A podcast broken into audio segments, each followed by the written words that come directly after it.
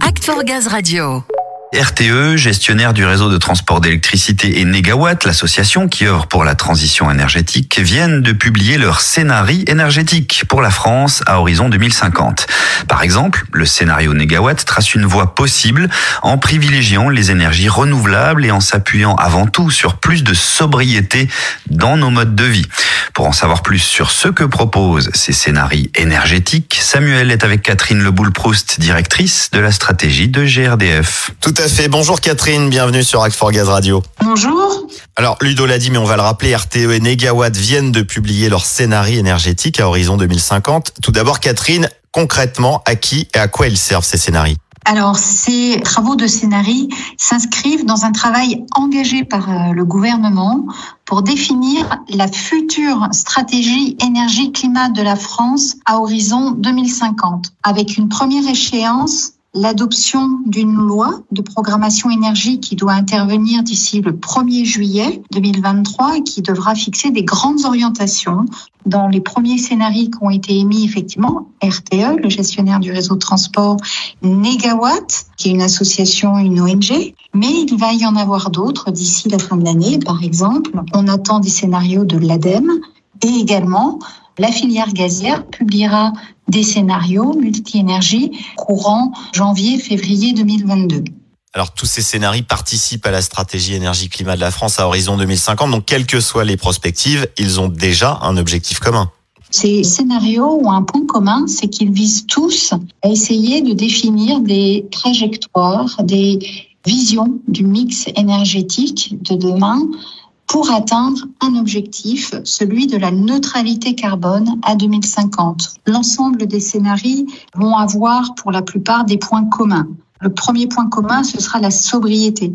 Le deuxième point commun, c'est l'efficacité énergétique. Le troisième point commun, c'est le développement des ENR, soit des options 100% ENR, soit des scénarios qui mettront les ENR en complémentarité avec des énergies plus traditionnelles, dont la part sera aussi la différente.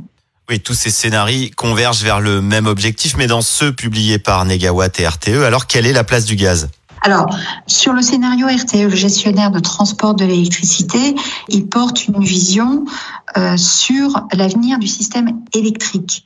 Ce rapport qui a été publié fait état de six scénarios très différents et euh, chacun des scénarios comporte une place encore très importante pour le gaz et même dans les scénarios qui poussent à l'électrification.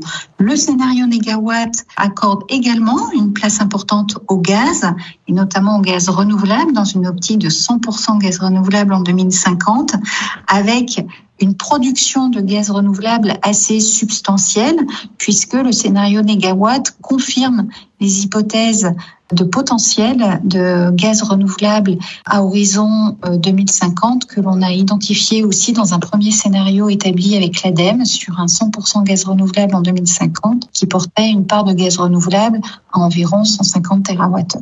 Alors ça tombe très bien que vous me parliez de cette étude de 2018 réalisée avec l'ADEME. On vient de voir celle de RTE et Negawatt. GRDF prépare évidemment aussi une ou des études prospectives du même type. Oui, GRDF réalise des études prospectives à intervalles très réguliers, à minima tous les deux ans, en ayant quatre points clés en tête qui sont vraiment très importants. Le premier point, c'est d'aborder les scénarios dans une optique de mix énergétique et de complémentarité des énergies. Le deuxième point, c'est qu'on pense qu'il est très important que ces scénarios énergétiques abordent effectivement la question du carbone et de la réduction des émissions de gaz à effet de serre, mais visent des enjeux plus complets, c'est-à-dire non seulement les enjeux de réduction de carbone, mais aussi des enjeux de coût, d'indépendance énergétique, de sécurité et de continuité d'approvisionnement et des enjeux de résilience. Ce sont des exercices qui sont là pour essayer de dessiner des futurs possibles, mais aussi avec de l'humilité. Et dans ces cas-là, il faut avoir des variantes et des scénarios de transition. Et on a établi en 2018 une étude avec l'ADEME sur la faisabilité d'un scénario 100% gaz renouvelable. Cette étude montre que ce 100% gaz renouvelable est possible. Euh, ces projections qui ont été réalisées en 2018, on les retrouve aujourd'hui, par exemple, dans le scénario négawatt à quelques euh, détails et corrections euh, prêtes. Eh bien, on en sait davantage sur ces scénarios de prospective énergétique. Merci beaucoup pour cet éclairage, Catherine Le Boule-Proust. Merci à vous.